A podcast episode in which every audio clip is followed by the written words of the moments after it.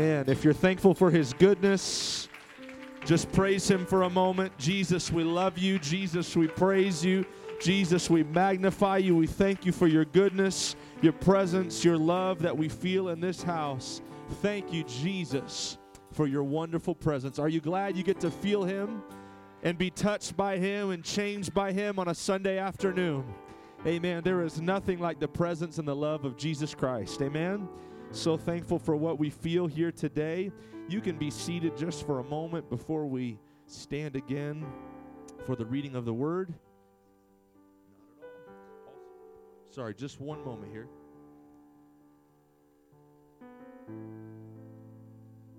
All right, all right. Just making sure we're following protocol. I have been so honored to be designated to be the one to dismiss Sunday school. Amen. So if you have not already gone to your respective classes, Sunday school is dismissed. Amen. And pray for our Sunday school teachers. No, I'm just kidding. I'm just kidding. Always do a great job. Amen. We give honor to this church, ARC Carson City. So good to see you all again. Amen. My wife and I are privileged to be here. Thank you for having us back. And uh, thank you for your kindness to us. And thank you in advance for your attention to the Word of God as you always give it. Amen. May God bless each and every one of you for your faithfulness. It's cold out there, but you're here in a warm sanctuary in the house of God, and you made the best decision to be here. Amen. I would have taken it personally if I showed up and didn't see you here. So I'm glad you're here not offending me. Amen. We love all of you very much. We give your pastor and his wife honor in their absence uh, pastor and sister Hood. For those who are new here, I am not the pastor.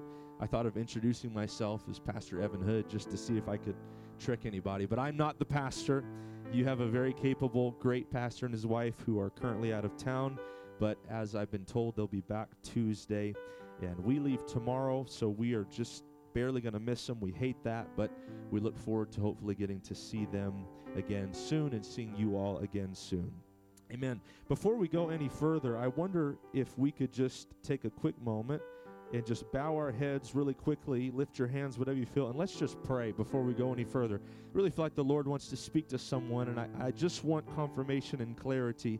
So let's just take just a moment and pray. Jesus, we submit our hearts and minds to you. God, we don't want our will, we want your will. Thy kingdom come. Thy will be done. Come on, lift your voice and help me pray. Thy will be done in Carson City as it is in heaven. Come on, is that your will? Thy will be done in my heart as it is in heaven. Come on, take a minute just to pray.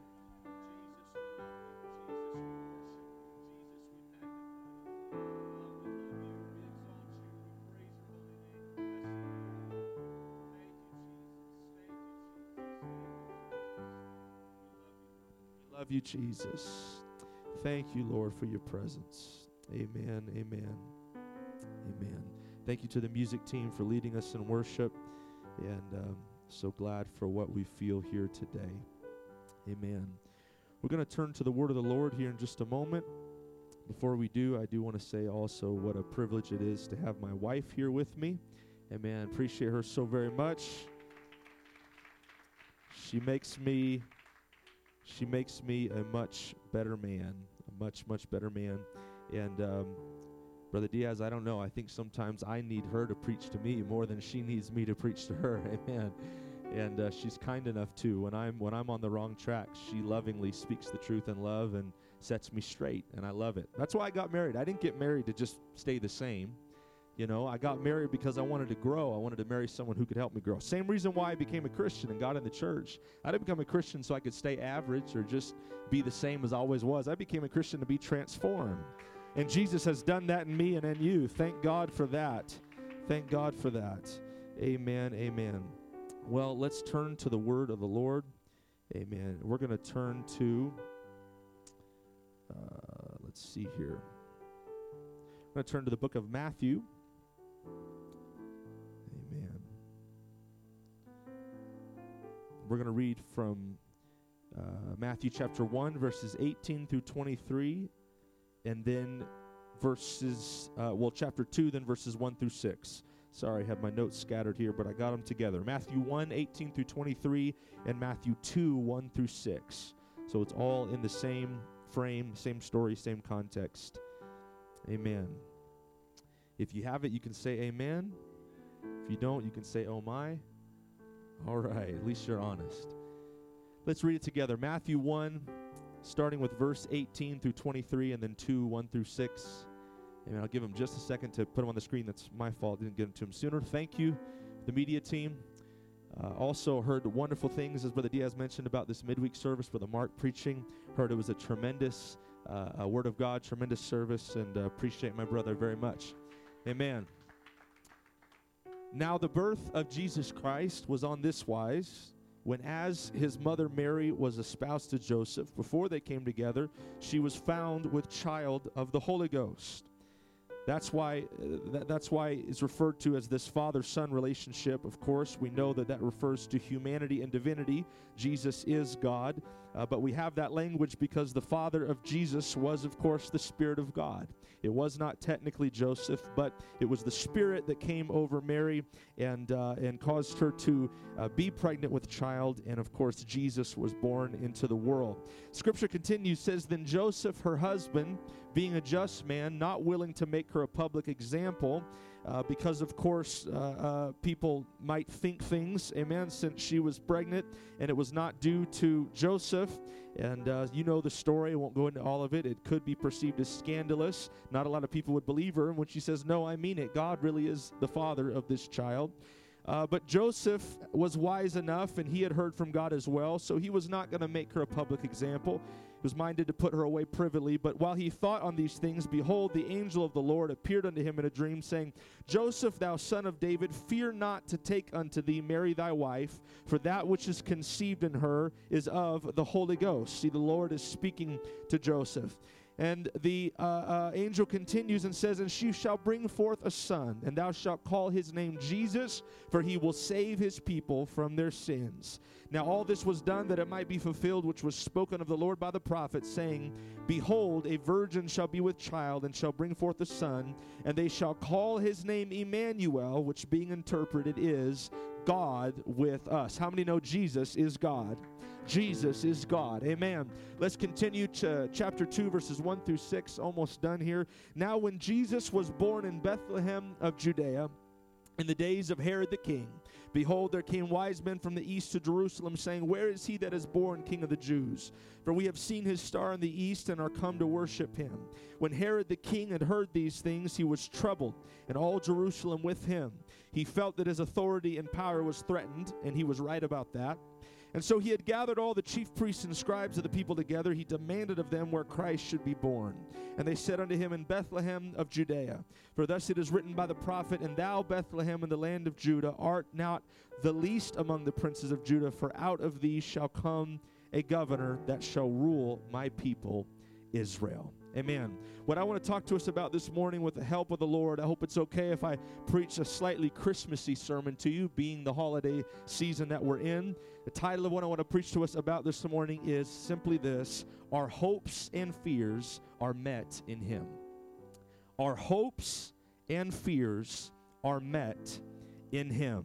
Amen. I really believe God wants to speak to somebody and God wants to remind someone that He is still the one that meets all of our needs. That Jesus Christ is still the one that meets every need that we could ever, ever deal with, that we could ever encounter. So if you're going to help me preach before we go any further, the presence of the Lord is already here. But would you clap your hands one more time? Lift your voice to the King of Kings and Lord of Lords. Let Him know that you trust him let you let him know that you want to hear from him. Let him know that you can give him all of your needs and he will do a miracle in your situation. Come on praise him for just a second longer.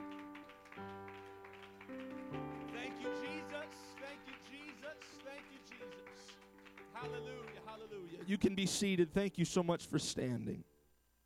I don't know about you but i love christmas if you don't love Christmas and got a Grinch spirit on you, well, there's the door right there.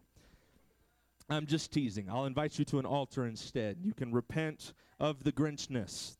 Uh, I'm teasing, but I really, really do love, love Christmas. Obviously, I love the true reason for the season, which what we just read about in our text, that God came to earth, manifested himself in flesh, Christ was born, and, and uh, we would not be here without the Christmas story, right? And I love all the other things that also point to the spirit of Christmas and the lights and, and the gifts and all the things, as long as we, of course, keep Christ at the center of the season. But I love Christmas. I really, really do.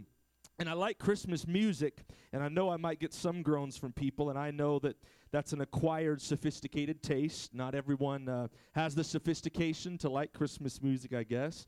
Uh, but one of my favorite songs, because of the lyrics, is the song O Little Town of Bethlehem. How many have ever heard O Little Town of Bethlehem? Amen. This was written in 1868 by a man named Phillips Brooks, who was a clergyman from Philadelphia. And after he took, he wrote this after he took a trip to the Holy Land and he observed the nighttime Bethlehem from the upward hills of Palestine. An inspiration struck him, and when he returned home, he had his church organist, Lewis Redner, write the melody for their Sunday school choir. And it has been a beloved Christmas classic ever since. Is it okay if I just preach about Christmas for a moment to somebody here? Amen. All right. I got some people who appreciate Christmas. How does the song go? My voice is a little rough. I may, may try to sing it.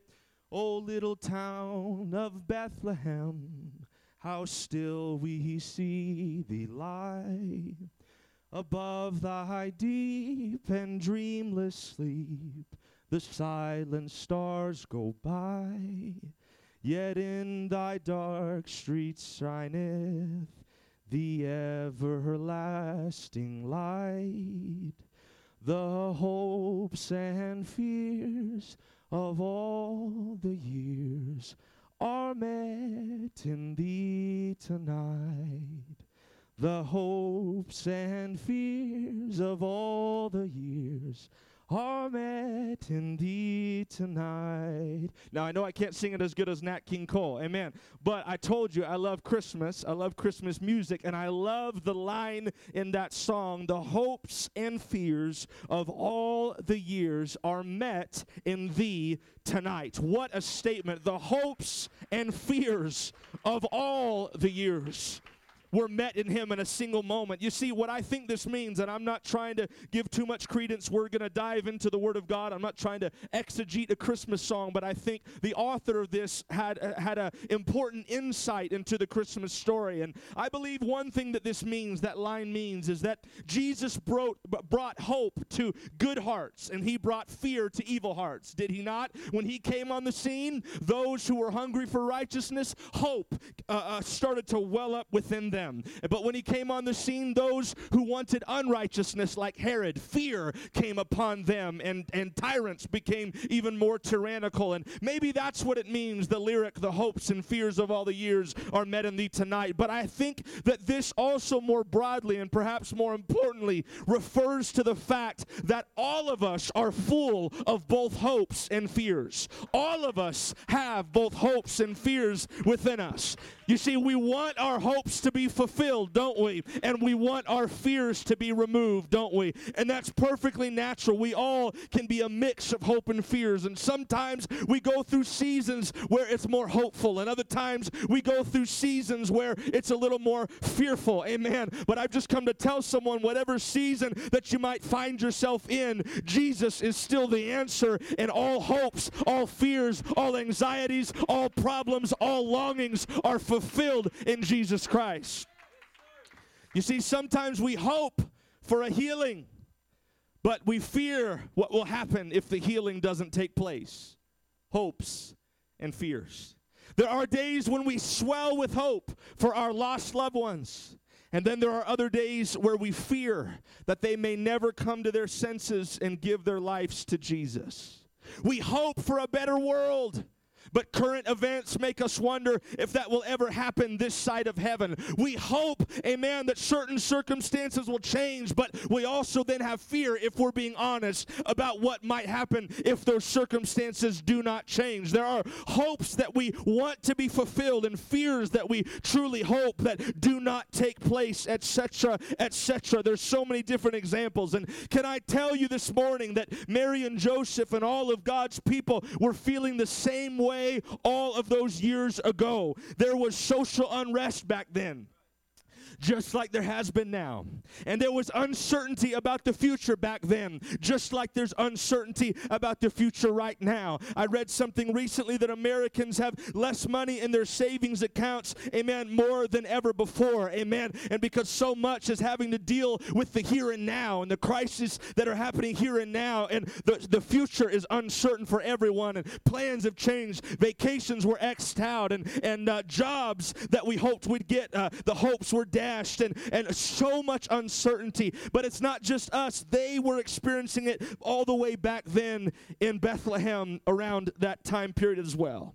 And they had it much worse, obviously, as they were living under the oppressive hand of a foreign government. Amen. And while we might have been experiencing some oppression lately from some of our own leaders in the country, uh, uh, uh, listen, it had nothing in comparison to what they were going through all those years ago. But similarly to our rising inflation and gas prices, attacks back then had just gone out all over the land to make people's lives even more difficult. You want to talk about hopes and fears? I hope that the gas prices will go down, but I fear that they may never go down. Hopes and fears, especially in California. And also, while a heated debate about abortion rages in our country and cases are going to the Supreme Court as we speak, remember that back then there was a wicked leader named Herod that put forth a decree that all male babies two years old and under should be killed. You see, there's, there's, there's a lot of similarities, and they had plenty of reasons to be uncertain and fearful as well. And I would argue they had it much worse than us and yet everything changed in a single moment. The hopes and fears of the past, the present, and the future were all met in one moment in a divine being laying in a small manger in a stable in Bethlehem. Listen, I want to remind somebody today of the power of the Christmas story, the power of what we believe in, the power that God was not satisfied just staying up in the heavens, but God loved loved us enough that he robed himself in flesh uh, and came down into the world and gave his life, uh, gave his ministry, uh, shed his blood on a cross, was buried and rose again for you and I. Is there anybody thankful that in a single moment God changed everything? In a single moment, Jesus changed the trajectory of history in one moment. Somebody praise him right now. I want you to understand the power of the Christmas story. Just give me a moment to set this up here today. Hinduism and Buddhism teaches that God is, is mainly merely just the divine spark in all of us. And therefore, the incarnation of the divine into the human is just happening all the time and it's constant. That's what they teach. And Judaism and Islam if I could funnel it down, they, they claim that God is so transcendent that the incarnation of the divine into the human is impossible. But that's what makes Christianity and what we believe so different. We believe, church, that the transcendent creator God did come down and dwell in human flesh in one single life altering event. We do believe that the impossible became possible in one moment in a manger in Bethlehem. In one single moment, everything changed. And can I remind somebody today as well that if God can change everything in a single moment back then, God can still change everything in a single moment right now. God is still the same yesterday, today, and forever. He can come on the scene in the middle of a church in Carson City, Nevada, and start birthing miracles onto the scene and start birthing Holy Ghost and healings and divine supernatural events onto the scene. The same God that did it back then can do it here today. We are still living in the power of the Christmas story today. And in that single moment, When God birthed himself into the world, the metaphysical, for any philosophy uh, uh, nerds out there, the metaphysical has now become physical. Do you see how powerful this is? The immortal has become mortal, the unapproachable has become someone that you can approach and touch.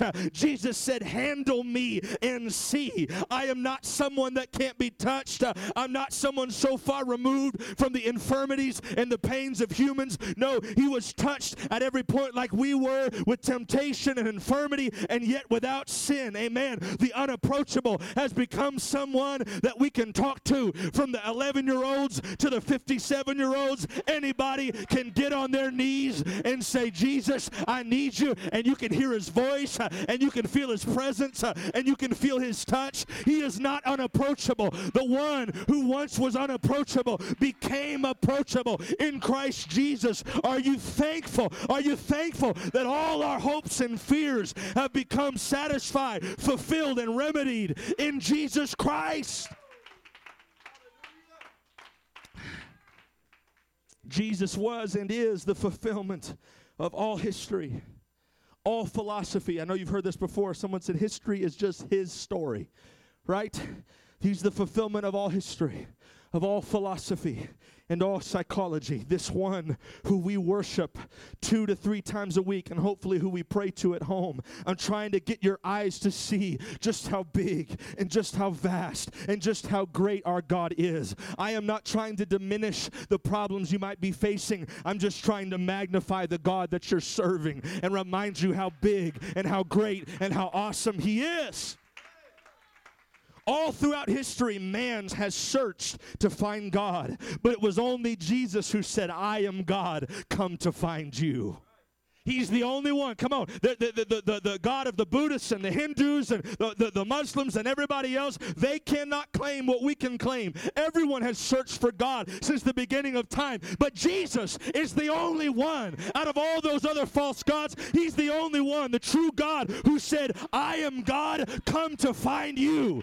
I am God, come to set you free. I am God to come into your home and eat with the sinners and eat with the Pharisees and eat with the prostitutes so that you could be saved and continue in your sin no more. Jesus is still the God that chases after us. Jesus is still the God that will pursue you and I. He loves us. He, Come on, does anybody hear what I'm preaching this morning? Hallelujah. The God that we serve, everything we need is still found in Jesus.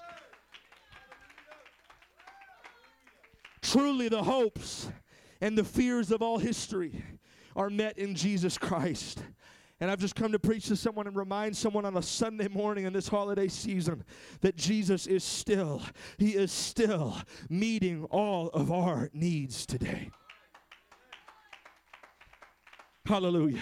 If you're here today and you're filled with fear or you're filled with discouragement, hear this preacher today. If you are here and you once had hopes, but they were seemingly dashed and destroyed, and now your heart is sick. Because the Bible says hope deferred, hope prolonged makes the heart sick. If you are here and you have hope and fear battling it out together in your mind and you can't seem to escape the battle, I've just come to remind you this morning that Jesus Christ is still the answer for our fears and He's still the fulfillment of all of our hopes. Jesus is the only one who can satisfy every longing within us. I've just come to remind someone He is still the one, the only one who can and will meet our needs. He's the only one who can meet all of our needs. I really felt as I was praying just a moment ago before the service started, amen. And, and as everyone was praying with me when I had you pray, I really feel like the Lord put on my mind that there's someone here that's dealing with a crippling burden of regret.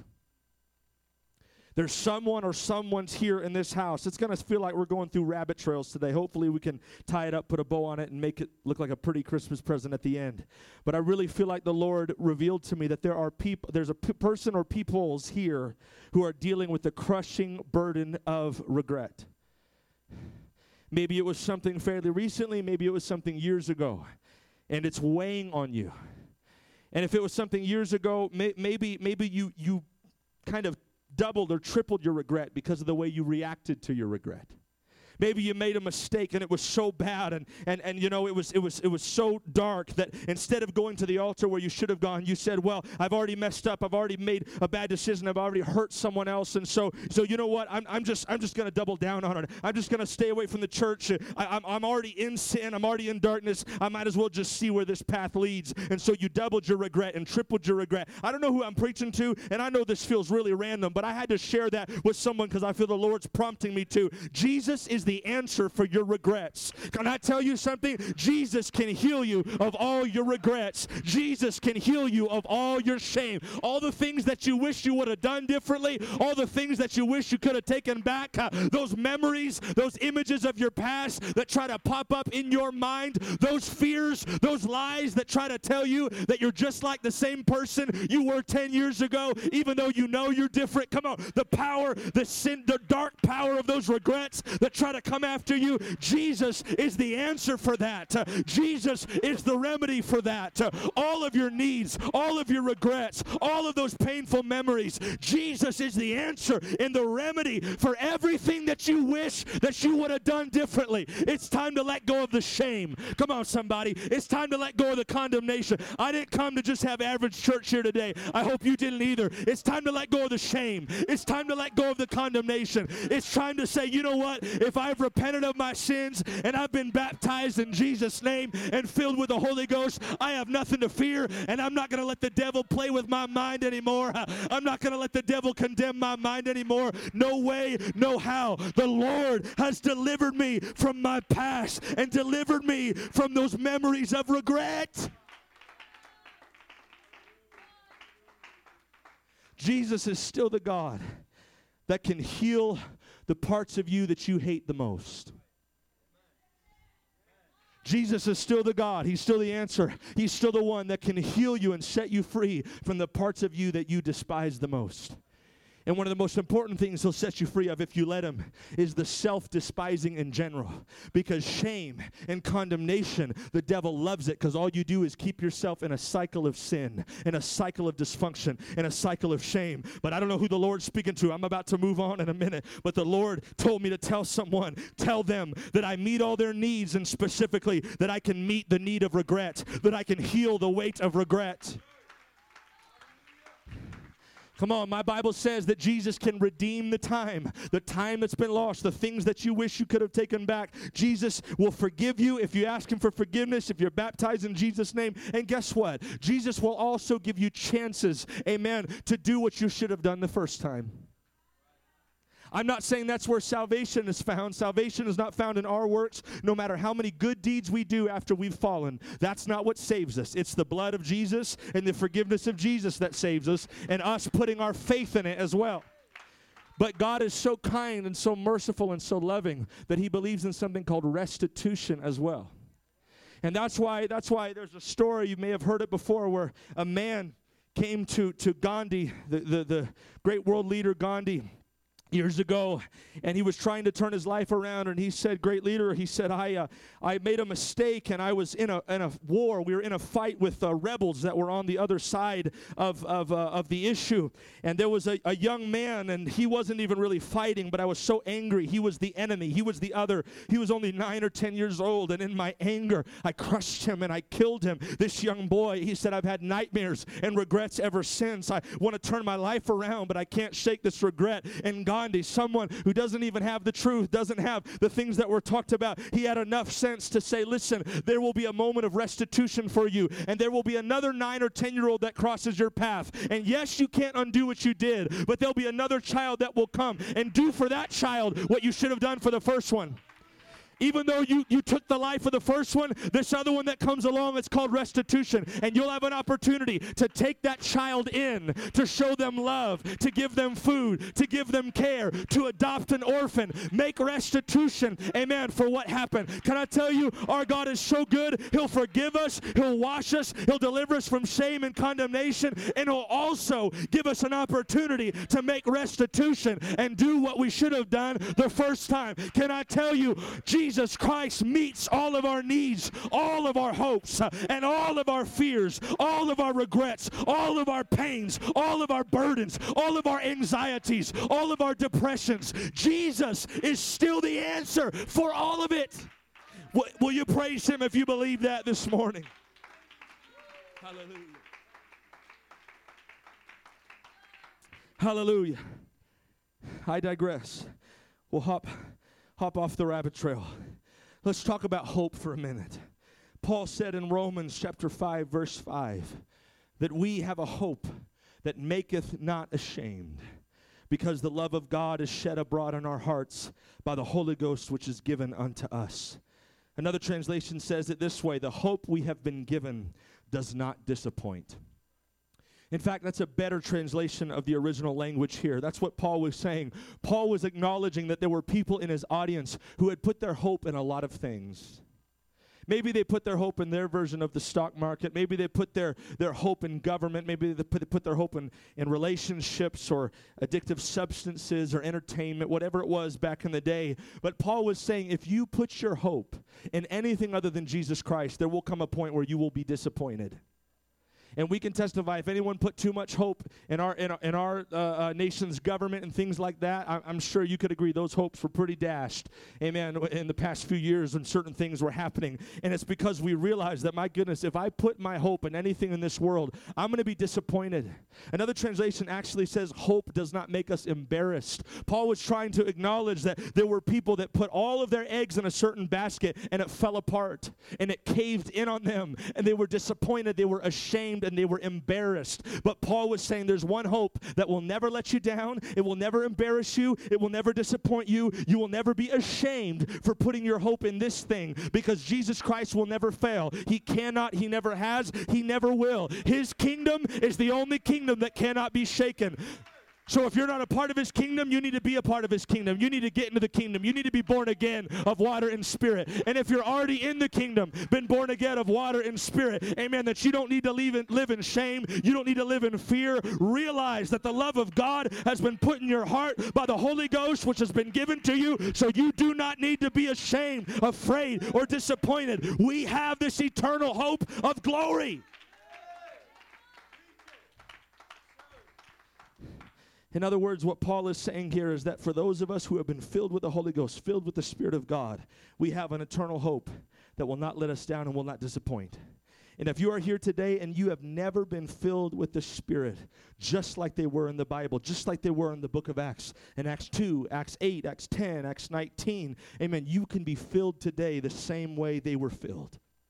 I know I might be largely preaching to the choir, but if even there's one person here or one person listening online that you don't yet have that hope that maketh not ashamed because you have not yet uh, received the Holy Ghost, amen, which has been which which is given from God. If you have not yet experienced that, God wants to fill you with the divine power of the Holy Ghost today. God wants to fill you with his spirit overflowing today. Come on, I'm just here to tell someone Jesus still meets all of our needs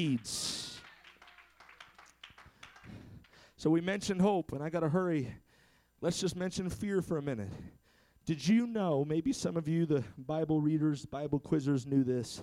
Did you know that the most commonly repeated phrase in your entire Bible is fear not? In your entire Bible. Old Testament, New Testament. You can look it up yourself. Google it. Don't do it right now, but when you get home. You might get distracted and start playing Candy Crush or something, and then we'd be in trouble.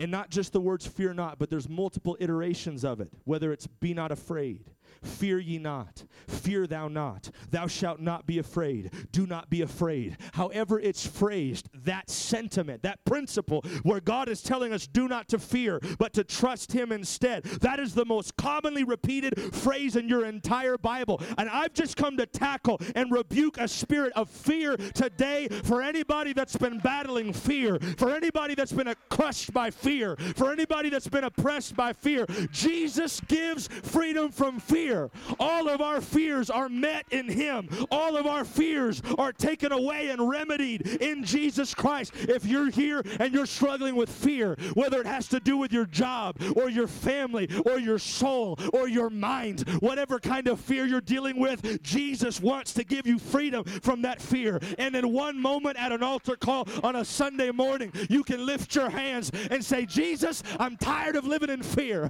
Jesus, I give to you this fear in my heart. And I'm telling you, when you do that, amen, the Spirit of God will move in. The Spirit of God will come into your heart uh, and replace that fear with the peace that passes all understanding. If you believe that, somebody praise Him for a moment.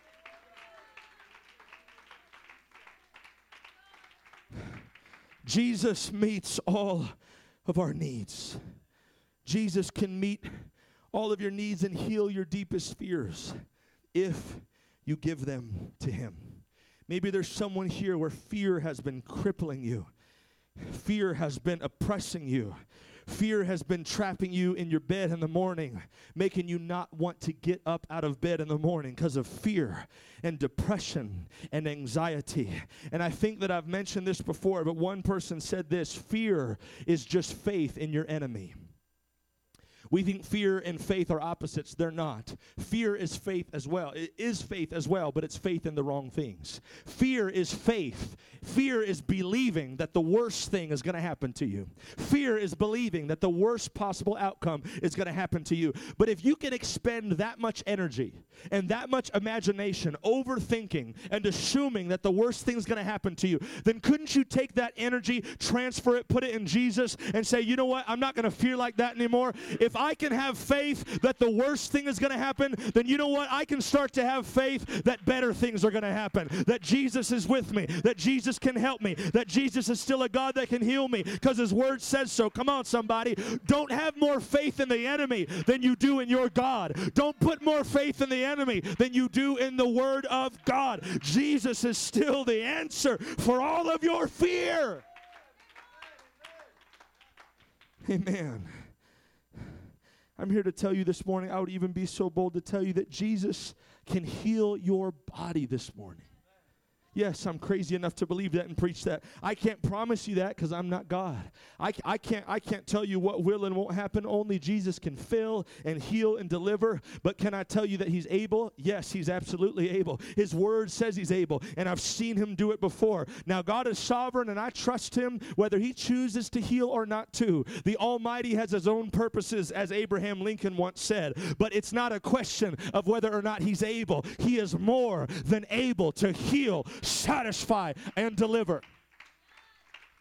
Amen. I came across in my notes uh, a few days ago, and I felt to share this with the church in conjunction with this message today.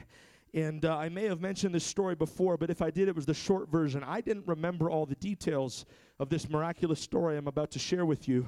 Uh, but I came across my notes, and it was actually a newsletter from the church that this happened at and I forgot I had it, and I read it again, and God just blew my mind all over again when I read the details of what happened. This is what a lady wrote. She lives in North Little Rock, Arkansas. This is the church that we were at, and a church where this miracle happened. And uh, her name is Sister Beard. And uh, Sister Beard, she writes this, and she said, Our son Brady was born prematurely at 32 weeks. And there's pictures of him and stuff here I could show you after service if you want to see. But he was born prematurely at 32 weeks and kept losing his heart rate during delivery. Since he had no further complications, we took him home the next day, but ended up taking him back to the hospital at two days old when he quit breathing. She said, since his birth, he has had several medical issues, including bradycardia, Crohn's disease, and meningitis. A small child. She said, but with much prayer and fasting, he experienced God's healing every time. She said, Over this year, though, we faced another major illness when Brady was diagnosed with type 1 diabetes. I believe Brady was just either seven or nine years old at this time, very young. Type 1 diabetes. Of course, something that he was born with did not happen due to his, his poor eating habits. It's type 1. And this, according to doctors, was brought on by the trauma of his previous illnesses. There was a service, amen, and a healing service took place in North Little Rock. She said, We took Brady down front for prayer, and she said, I just knew that Brady was healed that very night. She said, I continued testing his sugar every day and recorded the readings for our doctor's appointment a week later on May 23rd, at which time we were supposed to meet with an en- uh, endocrinologist. She said, throughout the whole week after that amazing healing service, his blood sugar dropped not just 10 to 20 points, but anywhere from 50 to 70 points. She said, I was so excited, but the doctor still wanted to run several tests to confirm the results. We knew the miracle God had performed, but wanted to prove it to the doctors. And sure enough, she said, the doctors called to tell us that not only was the diabetes completely gone, but Brady doesn't carry any markers or any of the antibodies, which means that Brady will never have type 1 diabetes again, even later on in his life. She said prayer and fasting and the power of God still works. Can I tell somebody? Jesus can still meet all of our needs. He can still touch bodies, He can still touch minds, He can still touch hearts. Hallelujah. He can still do the impossible. He can still do the impossible. And if he has a good reason, amen, sometimes to not heal someone, guess what? He can still meet your needs and give you the strength and give you the grace, amen, to walk through that trial and come out of it as pure gold. He loves you, he cares about you, he's got your needs in the palm of his hand.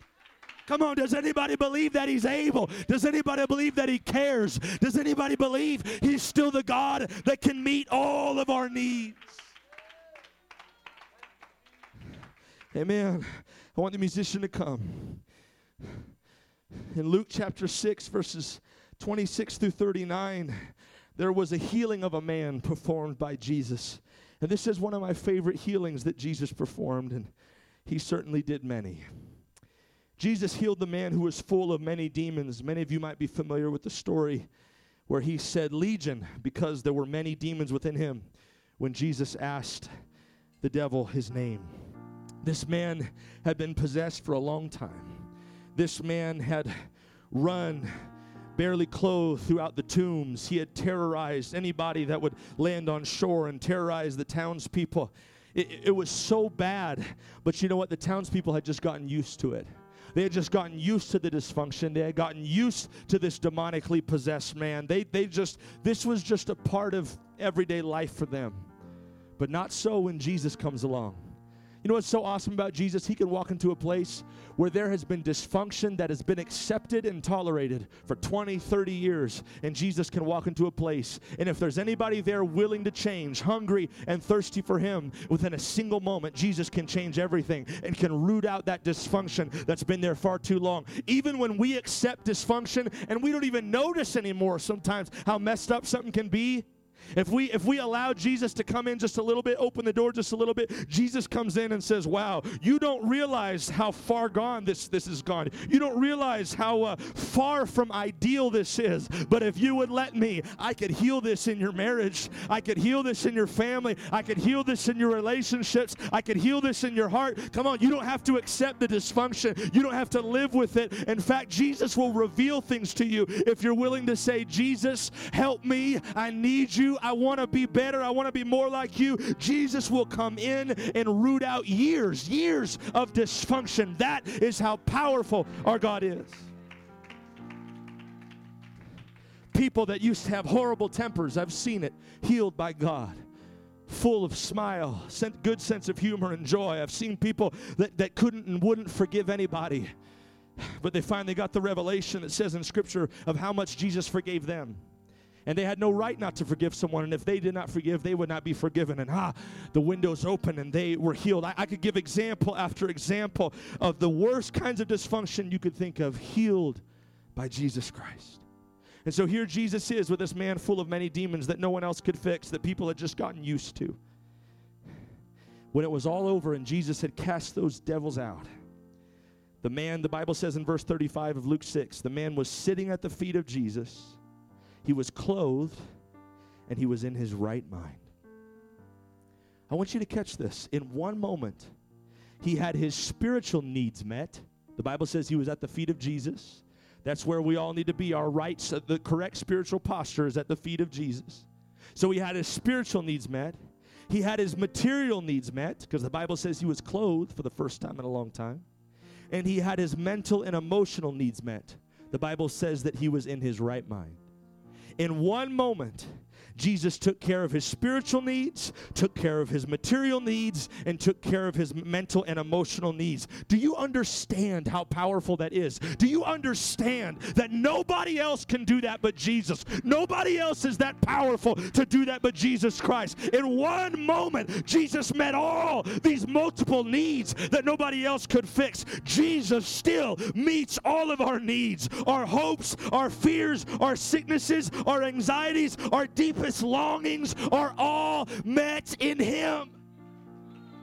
Maybe you had dreams that got dashed long ago and you have no hope and you've never wanted to put hope in anything again because you've been so disappointed and so let down. Can I tell you, Jesus can resurrect your hope and can resurrect your dreams, and He still has great things that He wants to do in you and through you.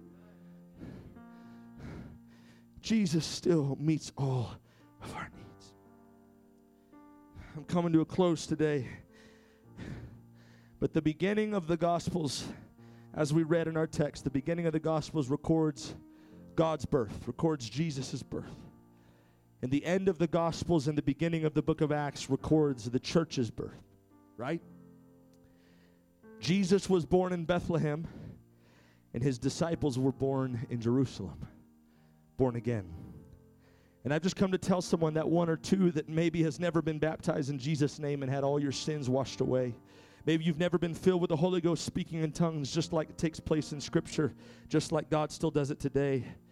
I've come to tell you that Jesus wants you to be born again, and Jesus wants to give you that eternal hope and cast out your fears. How many know that there's no, there's no greater remedy to some of our deepest fears than salvation? I don't know about you, but if I lived in this world and I and I was not saved and I knew that I wasn't saved, the fear that I would deal with every morning would be choking. But I don't have to deal with that fear. Amen. Because I have been saved by him. I've been redeemed by him and I am at peace with my creator. Because Jesus was born, we can be born again. What is the other Christmas song? Born to give us second birth. That's what Jesus came to do. Because God decided to live a human life, we can experience abundant and everlasting life. If you are here today and you've already been born again, then you need to rejoice again over what you've been given. And if you are here and you've never been baptized in Jesus' name, never been filled with the Holy Ghost speaking in tongues, then you need to obey the gospel today and allow Jesus Christ to save you. I want us to stand all over this house. Closing my Bible, my iPad to give you hope. You say, why are you so passionate about this? Well, many of you know my story. I've preached here enough to give snippets of my testimony. There's new people here that don't know it, so I'll just I'll just say this. I won't go through the whole thing, but the reason why I'm so passionate about this, amen, because when I came to God, my life was not rosy and pretty and full of rainbows and unicorns. I came to the Lord with a lot of regrets, a lot of pains, a lot of uh, things that I had done to hurt myself and hurt others. I had come with addictions. I had come with darkness to the feet of God at 17 years old. Amen. And I seriously wondered can Jesus really meet all these needs? Can Jesus really take care of these needs? I've got some big problems and there's some big requests, Lord, and I just don't know if you can heal me of that and forgive me of that. I, I don't know if I'll ever be free from that haunting memory of what I once did. I don't know if I'll ever be free from the regrets. I, I, I was seriously wondering, amen, but I'm so glad that at 17 years old, I made the decision to give Jesus a try and get on my knees and surrender my life to Him, to allow Him to flood into that room and fill me with His presence, speaking in other tongues. Because as the days went by after that. Amen. That was over over 10 years ago. Amen. And I haven't looked back since. Have I been perfect? No, I'm human, but I've been redeemed. And ever since that day, I, I have learned day by day, week by week, that oh my goodness, Jesus really can and does meet all of my needs. I thought I would have no friends. Jesus gave me new friends. I, I, I thought that I that, that I would never have a have a good marriage. No one would ever like me or want me. God gave me a beautiful, wonderful life that I still don't deserve. I never thought that I would ever do anything special, and yet I have a privilege to hold a microphone and do my best to preach to people. Amen. I, I, there's a lot of things I never I never thought I'd be free from regrets, uh, and I can tell you there are things that I've totally forgotten about, uh, and, and, and memories of things that took place that it's like Jesus has just wiped it off the slate of my mind. Can I tell you there was guilt and condemnation that I never thought I would be free of? But hey, because Jesus meets all of our needs, Jesus took the guilt and he took the condemnation away. There were fears that I never ever thought that I would be free from. Amen. That Jesus showed me those fears were a lie and I had believed a lie for too long. Jesus set me free and proved to me that he still meets all of my needs. There were times where I was sick in my body and I was having seizures and I could not figure out why.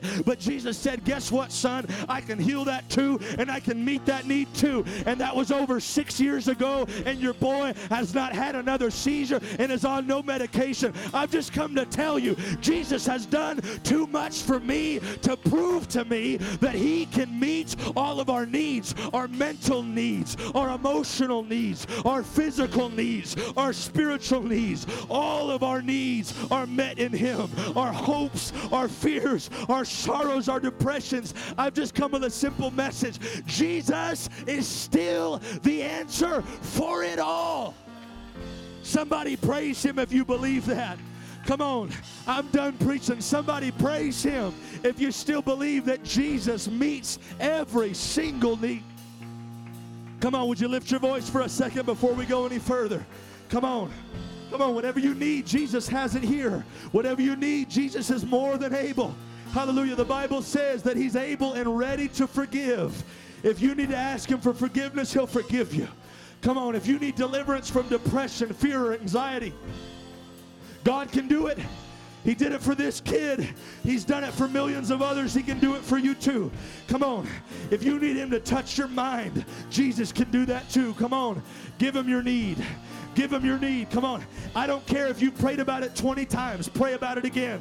Come on. I feel the power of God is here to do something. If you would stretch out to him, if you would lift your faith, if you would trust him, if you would try him again. Come on. Come on. That's it. Lift your voice before they sing.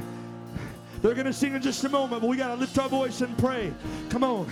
Let our let our voices be a symbol of our faith. Let our voices be a symbol of how much we believe the Word of God and what was preached. Jesus, I trust you. Jesus, here's my hurt. Jesus, here's the things that I wish I could take back. Jesus, here's my sickness. Jesus, here's my fears. Jesus, here's my depression. Come on, that's it. Lift your voice. No one else can pray for you. Lift your voice and tell him what you need. Lift your voice and talk to him, and he'll come down and help you and heal you. Hallelujah.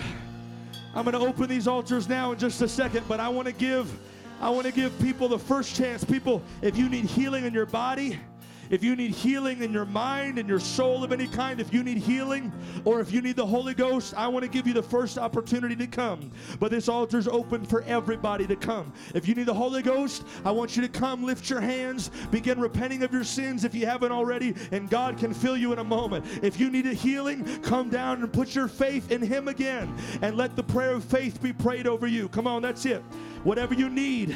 I know I'm not the only one that has a need in this house. Amen. We all bring needs to the house of God. Whatever yours are, bring them to Him. Come on, He's still meeting needs. Our hopes and fears are redeemed and satisfied in Him. Come on, that's it. That's it. Thank you, Jesus. Thank you, Jesus. Come on, that's it. There's some still coming. That's it. That's beautiful. That's it, sir. That's it, ma'am. You just come lift your hands. All right, I'm inviting everybody to come. Saints of God, you may not need a healing. You might be soaring with the eagles right now, but I promise you, you still probably have a need that Jesus wants to meet. So that's it. Come on, lift your hands. They're going to sing. Lift your hands out loud. Lift your hands and lift your voice out loud. That's it. If you don't know what else to say, just tell them hallelujah. That word means the highest praise. If you don't know what else to say, just speak his name. Come on, talk to him just like you would a best friend. Jesus, I need you. Jesus, I need you. That's it. Hallelujah. Here's my fear.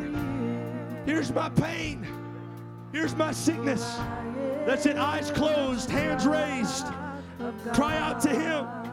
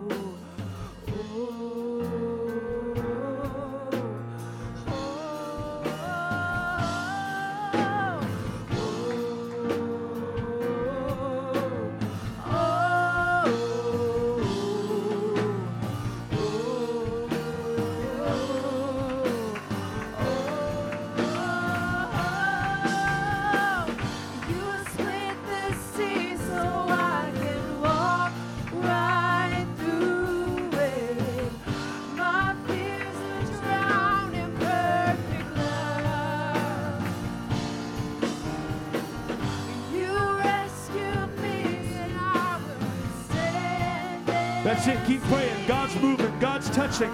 His presence is here. Cry out to Him. Let Him meet your needs today.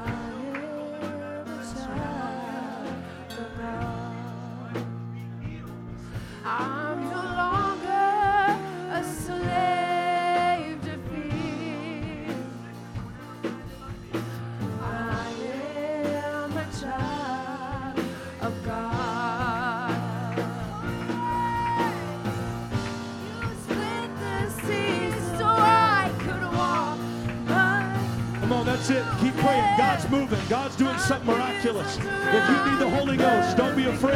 Come to the front. Lift your hands and pray.